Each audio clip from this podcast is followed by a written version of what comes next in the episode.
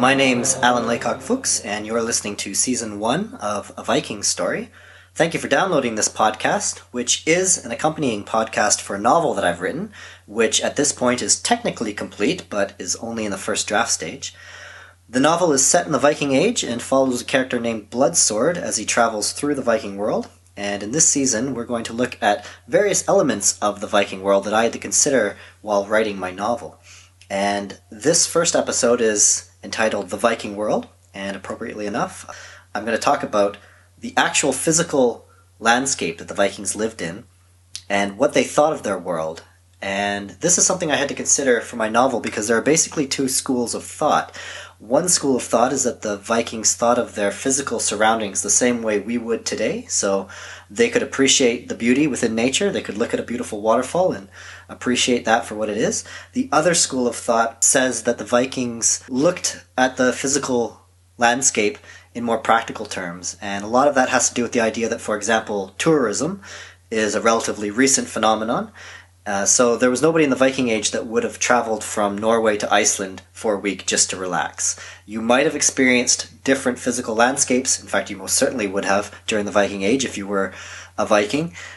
But it would have been a byproduct of some other thing that you were doing. So people in continental Europe, especially, would have gone on pilgrimages. They would have seen different landscapes, but the main purpose was going on the pilgrimage. For the Vikings, they were explorers. They would have gone on voyages of exploration. They would have gone on voyages of trade. They would have seen different landscapes as well. And they might have enjoyed those landscapes, but there was always a greater purpose to what they were doing. And this is sort of the position I took. I think that the Vikings could have appreciated the beauty in nature, but at the same time recognized the practicalities of their landscape. There's no argument really that the Vikings did not consider the practicalities of their landscape. I experienced this myself when I was studying in Scandinavia. There are mountain ranges, and I found cairns that were set up by the Vikings. Sometimes they would take 50 or more stones and just create a cairn as sort of like a marker. And I actually found other cairns as well that were as simple as two stones, just purposely resting against each other on the edge of a cliff that in a prominent position that helped lead you through the mountains. So cairns were a way that Vikings could traverse the mountain ranges, but certainly they did look at the landscape in, in practical terms. So they would have seen this land over here is very arable, it would be good for farming. This land over here, close to the coast, good for fishing grounds. There's good hunting grounds here. The mountains that I just spoke about. This also creates good defense. It's very difficult to get through them. So there's no doubt that they looked at the practicalities of the landscape, but I like to think they could have also seen the beauty in the landscape as well. Another thing I had to consider were the attitudes of people during the Viking Age, and not just between the Vikings themselves, but also from people outside of the Viking community and what they thought of Vikings. So, just as a little social experiment right now, I'd like I'd like you, the listener, to just take a moment to think of the first one or two words that come to mind when you think of the Vikings. Take a moment to think of the first image or two that come to your mind. And I'm willing to bet that if you haven't studied Vikings extensively, that probably the first thing you thought of was something warlike, maybe something to do with aggression, maybe even the word aggression itself. Often, what we think of when we think of the Vikings are things that are not very favorable, not very pleasant. And a lot of this has to do with the original documentation of the Vikings during the Viking Age. So the only real contemporary written sources we have that are extensive in nature are things written by monks. And the monks lived and worked in monasteries, and the monasteries were typically the targets of the Vikings. So the Vikings would often raid these places. So when the monks would record what happened, of course, they didn't record the Vikings in any favorable light, nor should they have. From their perspective, it was an unjust attack, and the Vikings came, these heathens, these barbarians, and they took these sacred religious objects. So, and this is another thing too. A lot of people associate uh, the Vikings with being anti Christian, and that has to do with these attacks on the monastery. In fact, the Vikings were not anti Christian, and they do, in fact, become Christian largely later on mass conversions and also individual conversions. But I would say the Vikings were just more pro loot. So they looked at these monasteries as very lightly defended, if they were defended really at all. They were in easily accessible locations for the Vikings to get to. They were far away from any other civilizations, and they were completely filled with wealth. Now, the fact that that wealth was religious in nature was really inconsequential to the Vikings. Could have been any context, but what they were interested in was the wealth, not, not really the context. And in saying that, that actually speaks to another attitude from the Viking Age, which is that acquiring wealth was not the goal in and of itself. Acquiring wealth led to fame, and for the Vikings, fame was the most important thing. There's a famous poem called Havamal, which I'm going to paraphrase here, but it says, Kinsmen die, cattle die, but the one thing that never dies is the reputation of a good person.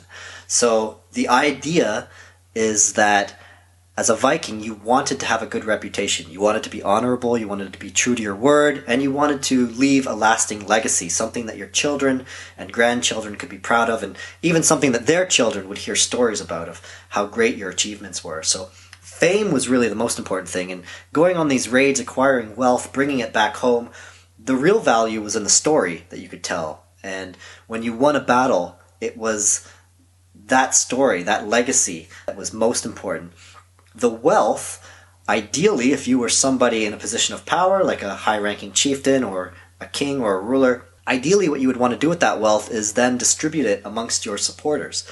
And this would be done to enhance your reputation and also to strengthen the bonds between you and your supporters.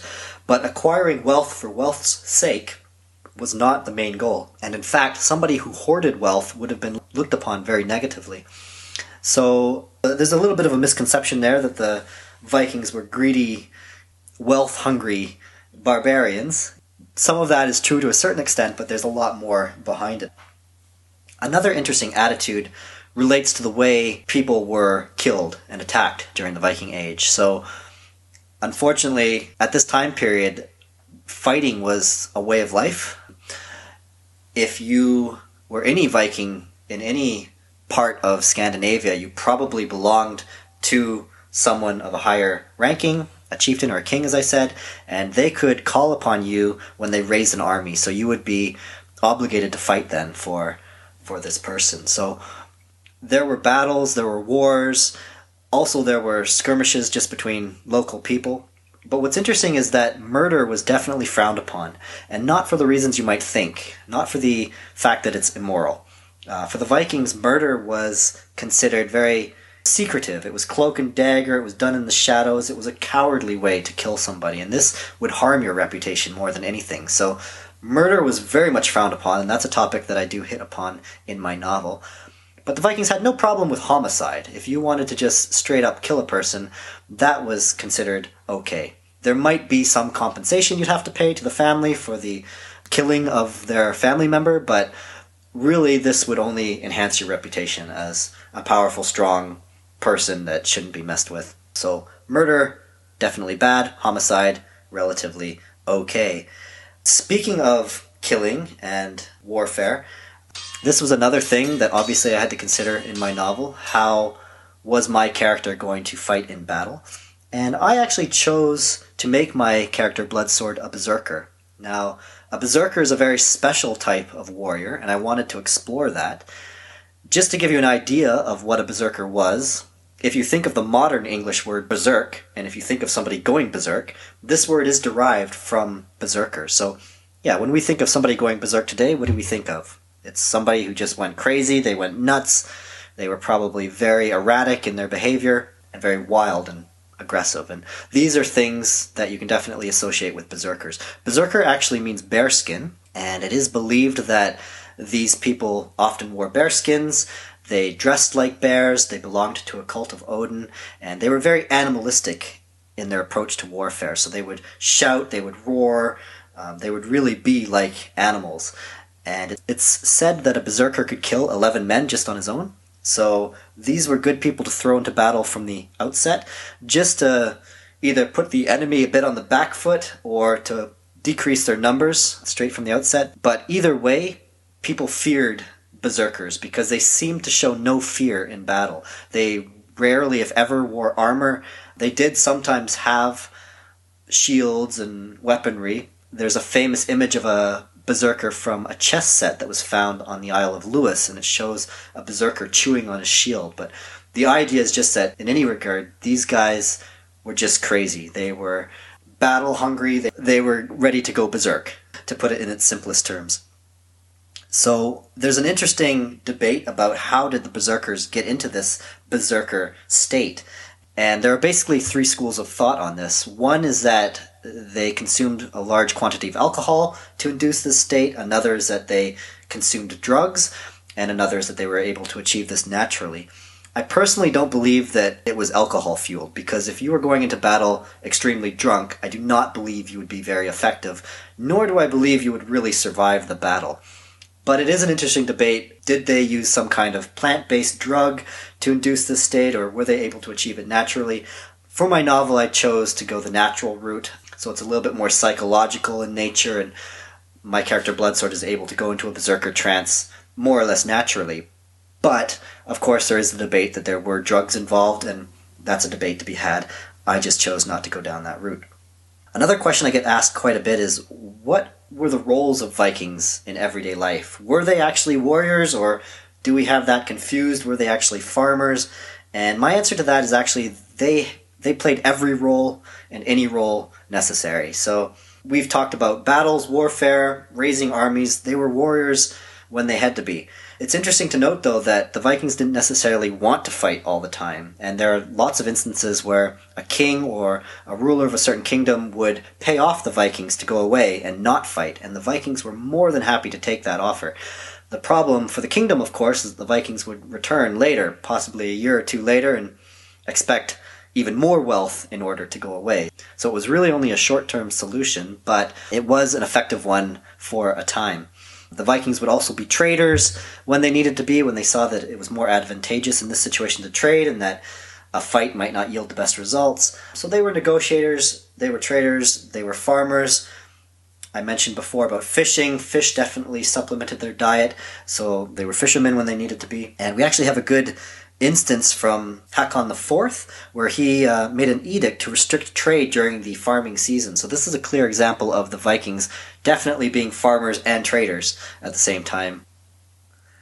It's interesting to look at the role of children during the Viking Age as well, because there have been debates based on art that comes down to us from the Middle Ages and from the Viking Age that tends to depict children as small adults. So, not really children, just miniature adults. I do believe that the concept of children did exist during the Viking Age, but definitely the lines were more blurred back then than they are now. But it really wasn't even that long ago that the lines were more blurred for us now as well. So, just to give you an example, my grandfather was born roughly a century ago, and when he was 11 years old, his father passed away. So, my grandfather at that time was taken out of school and he was meant to work on the farm, and that was just what he did. I don't believe he ever did go back to school, actually. So, this was the way it was during the Viking Age. You were meant to support your family, and I do believe the school system as well, the modern day summer vacation, is based on the fact that children needed to go work on the farms during the school year at this time. So, it's really not that long ago that we expected children to work. Of course, nowadays, expecting an 11 year old to have a job is unthinkable. It's actually illegal in most places, but it was more of a more of a thing not too long ago and certainly the lines were equally blurred during the Viking age. So I mentioned supporting the family during the Viking age. You only had a certain amount of resources, and especially during the winter, you had to make them last. Um, so you needed food, both for the people and for the animals. And if you were not contributing something yourself to the household, if you were just a drain on the system, then this was obviously not sustainable for a long period of time. Obviously, babies, for the first couple of years, this had to be the case, but as soon as possible, Vikings were groomed to be young adults and to take on those roles. So we have a good example from Egil Skallagrimsson. He killed his first person when he was seven again, it's unimaginable to think of a child killing another child, especially in such a personal way that it would have been during the Viking Age, because there were aerial weapons back then, but Egil kills his opponent using an axe to the head. And this was the way a lot of fighting was done during the Viking Age. It was very hand to hand combat. You literally looked your enemy in the eyes when you killed them most times. There were a lot of daggers, swords, and close range weaponry like axes as well. Yeah, as I mentioned, homicide, not really a big deal during the Viking Age. Actually, Egil's reputation would have been enhanced from this. Um, he would have been seen as a powerful individual, someone, you know, to be taken seriously, um, having his first kill at the age of seven. But that just goes to show that from a very, very early age, the Vikings were groomed to be adults and take on those roles and responsibilities. And someone who was 11 or 12 during the Viking Age would have already been seen as an adult, essentially. They wouldn't have had the same physical strength, perhaps, as an adult, but they would have definitely been old enough to take on that role, and that's something that's also touched upon in my novel. Next episode is going to look at Norway, so look forward to that in episode 2, but until then, if you'd like to get in touch, if you're an agent, if you're a publisher, if you're a fan, I'd love to hear from you, and I'd be happy to answer any questions you might have. You can reach me at vikingstoryfaq at outlook.com. That's Viking Story FAQ, all one word. Look forward to episode two coming up, but until then, cue Thor's thunder.